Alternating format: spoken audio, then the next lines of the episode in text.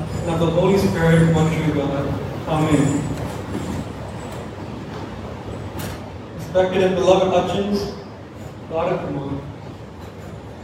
My dear brothers and sisters in Christ, those who are here and those who are watching online. The gospel portion today just reminds me of a small quote, really from Benjamin Franklin. There are two things not escape from life. And those two things are death and taxes. That's shown in the gospel portion. The first part, Christ prophesies his own death. And then we come across something peculiar, at least it, came, it was strange for me. A tax that needed to be paid to enter into the temple. So what is this temple tax that had to be paid? If you read in the book of Numbers, chapter 3, we see a mention of people being taxed with reference to the tabernacle. More specifically, there was a census throughout all of Israel, which was looking at all the firstborn. For God chose 22,000 Levites to be his people. It says specifically, the Levites shall be mine, I am the Lord. However, in the census, there were 22,263 people, young men, I should say. And because of this, because of the 263 people, there had to be a tax for their redemption. And so not only were these 22,000 Levites exempted from the tax.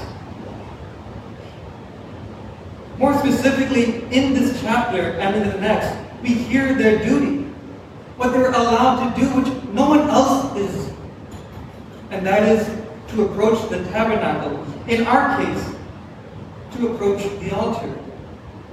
Because when Christ says, who needs to pay this tax? The sons of the king or others, he is laying the groundwork for the statement which St. Peter writes in his epistle. But you are a chosen people, a royal priesthood, a holy nation, God's special possession, that you may declare the praises of him who called you out of darkness into his wondrous light. So therefore, instead of a small portion of the population being set apart as his own people, all who are faithful, believers, and all who have been baptized in the name of the Trinity have been given this calling. This means we are given the permission to stand before the holy altar without fear and to praise him as he deserves the praise. Now, I understand that not all of us are gathered here. Some of us may be afraid to draw near because of this pandemic. And it is understandable. If you have health issues, please be cautioned with uh, coming to services. But through this live stream, through this beautiful uh, gift that has been given to us, even at home, you were able to join us in this worship. We are still able to declare his praises, even at home, here. This call to praise God is meant for all of us, no matter where we are. And we must perform this sacred task, which has only been given to the priest in the Old Testament, and worship before his holy altar.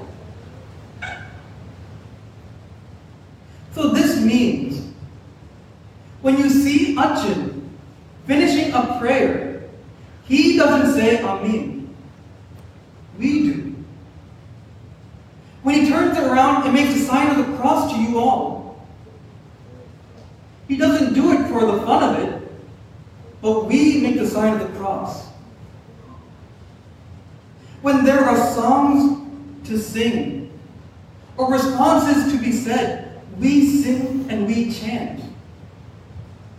It is not enough to just stand there with your thoughts going all over the place, but rather we participate in the divine service. Because what Achen is doing up there is not a ritual, it's not a play. When Achen says, Peace be with you all, he is receiving the peace from the altar and extending it to you. And in response, you say, May peace be with your spirit as well. Just as a small digression, and this might come to as a shock or something new for um, some of you. The priest is referred to as the chief celebrant in the Holy Qurbana. In other uh, analogies, he's, uh, he's called the tongue of the church. And this means he speaks on our behalf. But isn't, I must emphasize that he speaks on our behalf. That is why we would do our responses. We don't have a tradition in our church where the priest celebrates alone. As a matter of fact, the priest cannot uh, serve the liturgy alone without us. Because we, in a sense, are called co celebrants. Granted, we don't stand in front of the altar and do what Achen does. But we have an equally important task at hand as well. That we worship God. That we respond to the prayers. That we sing the praises of God.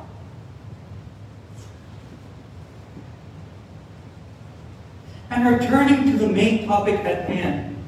And I want to address those who are watching uh, in the live stream and some of those of here of you who will be coming home uh, when you do watch the live streams.